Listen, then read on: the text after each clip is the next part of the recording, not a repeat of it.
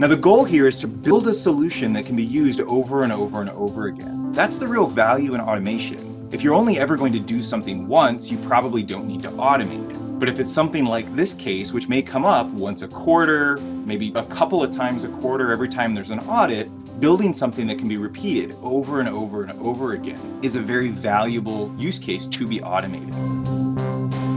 Hello and welcome to the Cisco Learning Network podcast. The DevNet Associate certification has made lasting ripple effects throughout the IT industry. This certification is intended for individuals who perform a developer role and have some hands-on experience developing and maintaining applications that are built on top of Cisco platforms.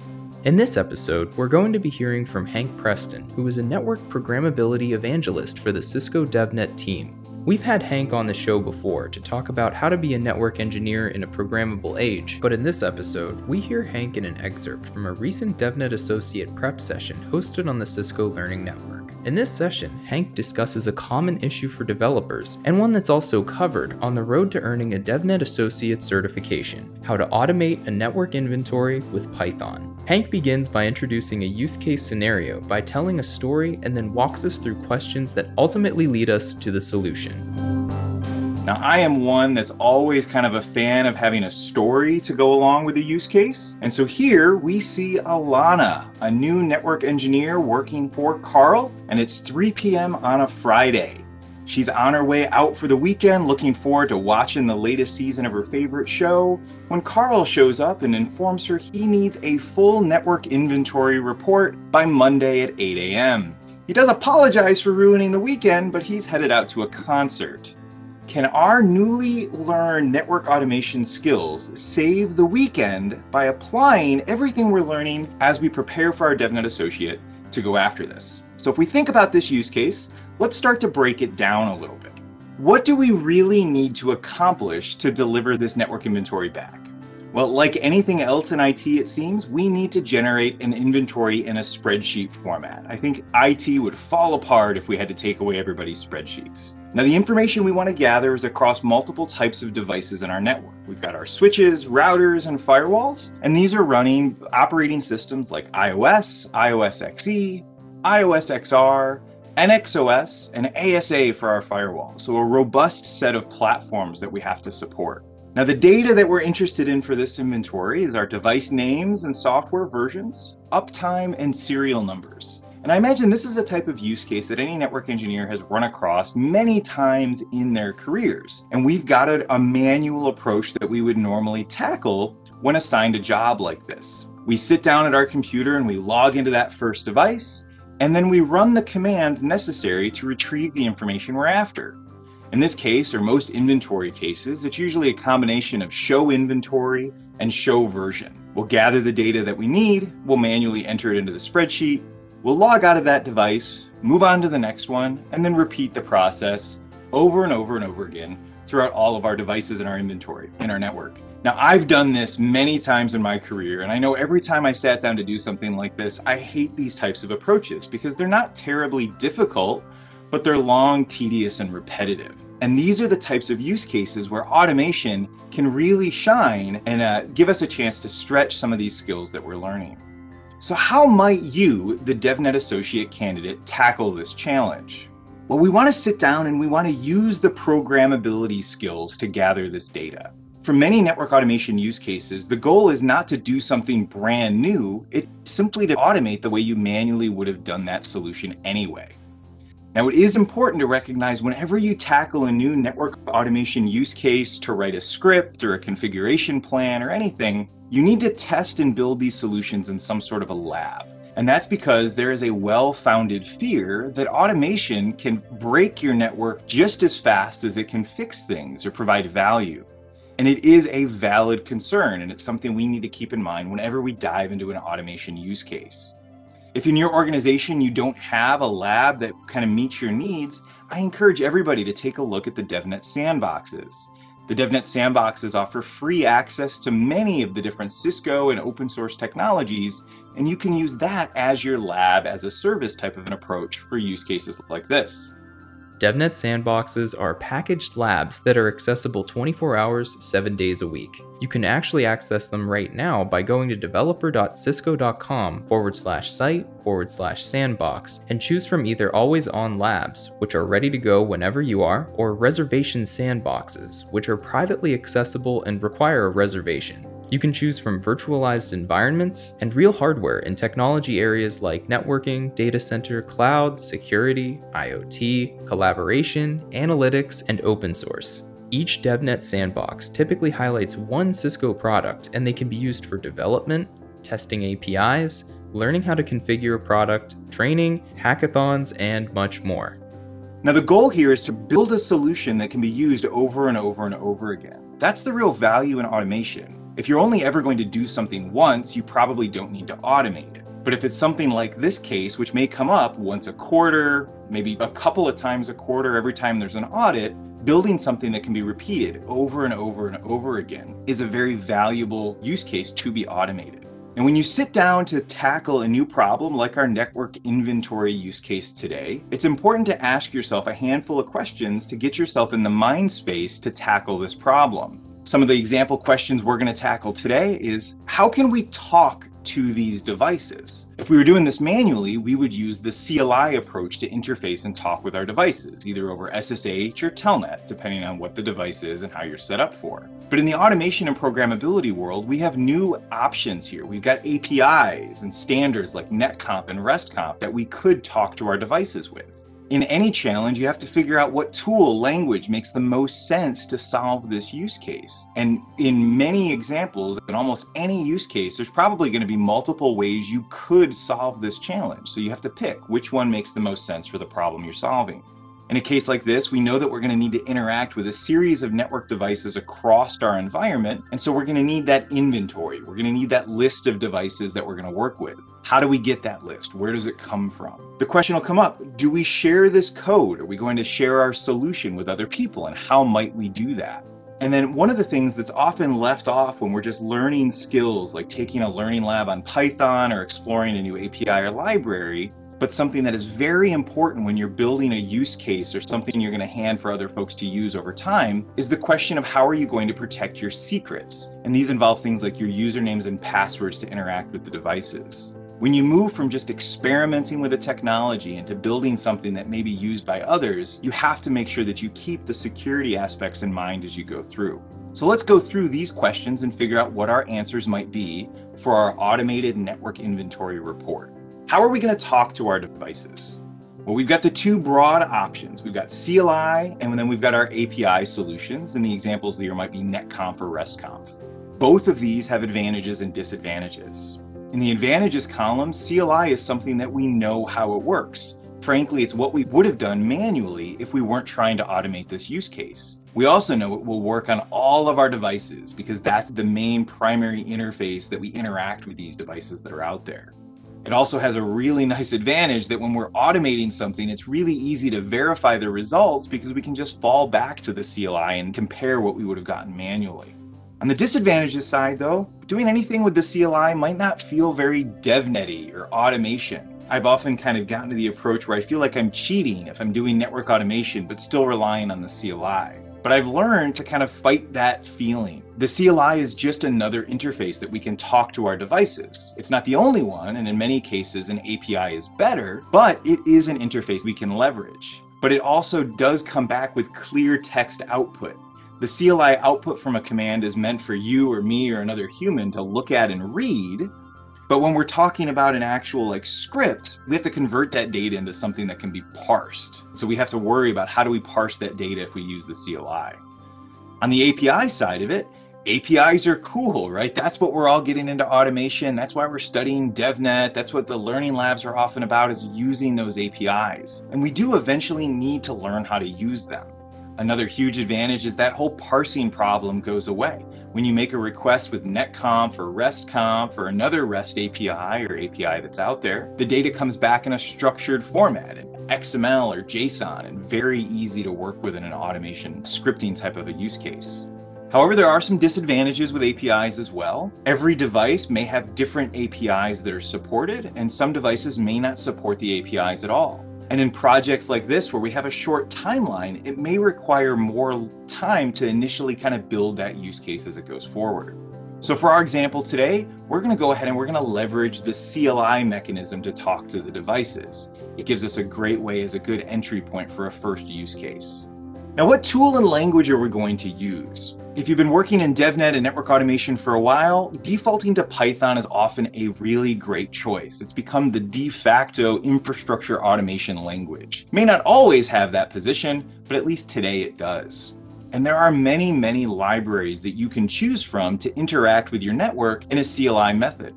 You've got Netmiko and Nornir, Napalm, Scrapli, PyATS, Ansible, and probably many more that I'm not even aware of.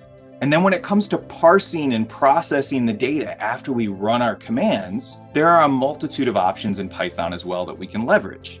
We can use basic functions built into strings like string str.find to go look for patterns in our strings. We can become more robust and use regular expressions or regex. And then there's other libraries like TextFSM by Google or PyATS from Cisco that includes parsers and built-in templates that you can use to grab the data out of there.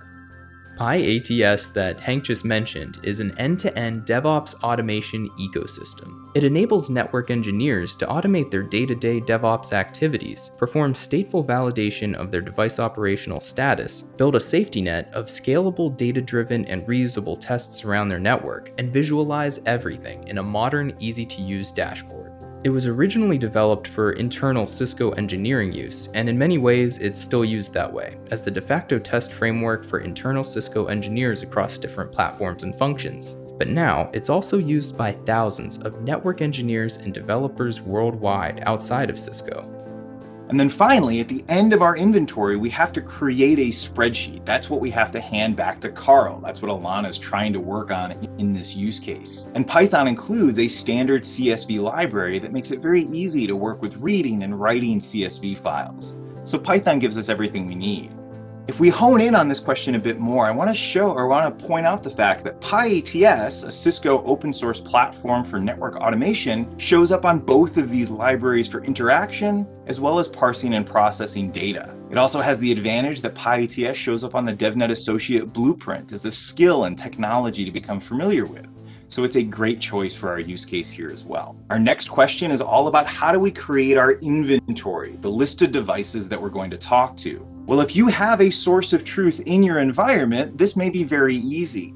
However, many of us probably don't actually have a source of truth. And if we're honest, if we had a good source of truth, this use case or this job from our boss probably wouldn't have shown up because the source of truth would have had this information about our network inventory. So we're probably going to need to manually put it together. And this brings us back to spreadsheets. The odds are pretty good in many organizations that there's probably a spreadsheet someplace that already has the basic details about your network. What are the device names? What are their IP addresses? That connectivity level of information. Or if it doesn't exist, it's fairly easy to create a spreadsheet that has that information. And so we'll hone in on, okay, we want to build that initial inventory using a spreadsheet and work with it off of there.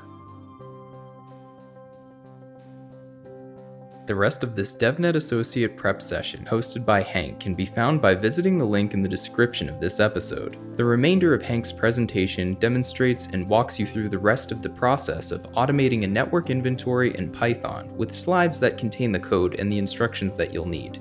In the next section of this episode, we'll hear the story of another use case from Hank on another great opportunity to use automation to do a bunch of boring and tedious work. Hank also shares his recommended strategy for fixing the problem using the skills a developer learns on their journey to earn a DevNet Associate certification. And we are once again back with Alana, who has been assigned some pretty boring work from her boss, Carl. Now, she knew being the new person on the team was going to result in some things that were less exciting, but she's now been asked to simply sit around and watch the status of an interface that they've noticed have been having some flapping problems. They don't know what's causing it, but they really need to gather some key show information from the network device whenever it goes up and down. So Alana's been asked just to drop everything and monitor this one interface. Now, surely there has to be a way that automation can help her tackle this problem. So what does she have to do? What has she been assigned for? In this case, it's an operational state change on a specific interface on a specific device. For our demonstration today, we're going to be looking at an Ethernet interface on a Nexus 9000 switch, though the technique we're going to use would be applicable to lots of different types of devices and interfaces. Now, whenever that interface goes down or comes back up, she needs to be able to capture the date and time of that change and then gather the output from a series of commands that she's been given, because this is what TAC or operations and troubleshooting team need for these types of cases. So show interface about the specific Ethernet interface that's causing the problem. They want to see the logging details, the last 50 log entries from the log, as well as the ARP MAC address and routing tables off the device. And then there's a system internal interface command that they also want to gather, which has some extra details about the event. All of the output from these commands need to be stored so that they can be sent off for debugging and troubleshooting later. Now, how would we do this manually if we were going to approach this in a traditional fashion? Well, we'd probably open up a text file, create like that script of all the commands that we have to run, and then we'd log into the switch in a terminal window, and then we'd monitor kind of the status. Maybe we turn on terminal monitor so that we can see things as they're adjusting. Or we just run show interface command. We run it once, we wait a second, we hit the up arrow, we run it again, and then repeat. Whenever we notice a state change in our interface, we then quickly take the commands from our text file, paste them into the terminal, capturing that output. And then eventually at the end of the day, we compile all that data, put them into appropriate log files and directories maybe for each event as it goes through so that we can send them along. Clearly, that's a pretty boring and human error prone type of an approach to this task. So is there a way that we could do this better with DevNet Associate style skills? Now, our goal, like before, is not to change the approach. It's simply to automate what we were going to manually do anyway. And so we're going to use programmability skills to monitor the state of our interface, capture the command output, and then save that to our file system someplace so that we can log into it later. As we build our automation, we need a place to test that. DevNet Sandbox is a great place to do that if you don't have your own lab environment someplace you can tackle. And ideally, it would be nice if we come out of this with some sort of a solution that could be used over and over again for similar types of tasks in the future. Now, specific questions we want to kind of dive into to develop our use case. How can we know when an interface state changes? From a programmatic perspective, what options do we have to monitor those state changes? Where should we run the script? Are we going to run the script on our laptop? Are we going to run it someplace else? How are we going to gather the command output? How or where do we save the command output?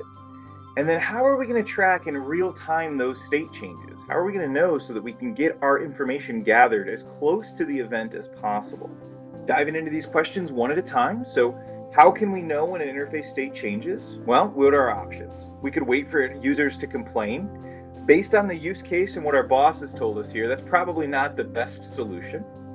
We could regularly check the interface state with a show command, maybe show interface or show interface status. We could set up an on-change telemetry subscription. This is a very programmatic NetDevOps approach to this problem. In addition to model-driven programmability with NetConf and RESTConf and Yang to make configuration changes to our device, we've also got model-driven telemetry that has all sorts of on-change events. Maybe there's something there that we could dive into. Or we could look at the device log, kind of the syslog for a device, and just wait for changes.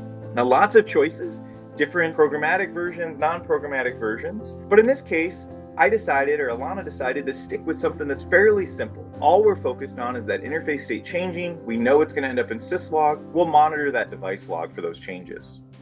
Now, where are we going to run the script? Now, let's assume for a moment that we're going to write a Python script. From a network automation perspective, DevNet Associate, that's usually a good place to go with these types of use cases. And so what are our options? We could run it on our personal laptop. We've been assigned this duty anyway, so we could just use our laptop. Many organizations have like a utility or a tool server someplace in the data center. Maybe you could run it over there. You could run it in the cloud. You could even go so far as to maybe run this as like a function as a service or serverless type of an approach. Or one of the newest capabilities is the ability to actually run it on the device itself. Many network devices are starting to open up the access to the underlying kind of fact that these network devices are really just computer systems. And they're offering the ability to run scripts like Python scripts right on the box. So for our use case here, that's the one we're going to tackle, is we'll run our script directly on the device. Now, how are we going to gather the command output? Now, we've been doing this type of task all month long with our use cases, having to gather or run commands against the device, and we've seen that there are lots of options we have. We've got PyATS, Netmiko, or other CLI libraries that are there. But with the change here where we're going to run our script directly on Box, there's a new option for us where there's the included Cisco CLI library that allows you, when running a script on a switch, to actually kind of execute CLI commands with an embedded library. So for this use case, we'll go ahead and we'll tackle that. We'll look at how we can use that library or SDK as part of our use case. Now, how and where are we going to save all of these command outputs? Because through our use case, we're going to gather the output from several different commands, from several different events. And so what are we going to do with them? Do we create one file per event? Or do we create one file per event per command? What folder structure might we use? And then where are we going to save them? Are we going to save them on the device itself, so on the boot flash? Or are we going to upload those files to a network location? To hear the answer to these and other questions about how to complete the process of building a troubleshooting assistant, please visit the link in the description of this episode, which will take you to the rest of Hank's DevNet Associate prep session on the Cisco Learning Network. We will also include a link that will allow you to sign up for any future DevNet Associate prep sessions. If you're interested in other ways to train for the DevNet Associate exam, the Cisco Learning Network can help you in your journey to earning your DevNet Associate certification, including additional training videos from experts like Hank Preston and study groups with others who support each other on their certification journeys. Connect with our community by visiting www.ciscolearningnetwork.com to get started or continue your journey in earning Cisco certifications. Lastly, please subscribe to the Cisco Learning Network podcast to continue hearing from experts, learning about changes, and hearing about others' journeys in earning their certifications. Thanks for listening.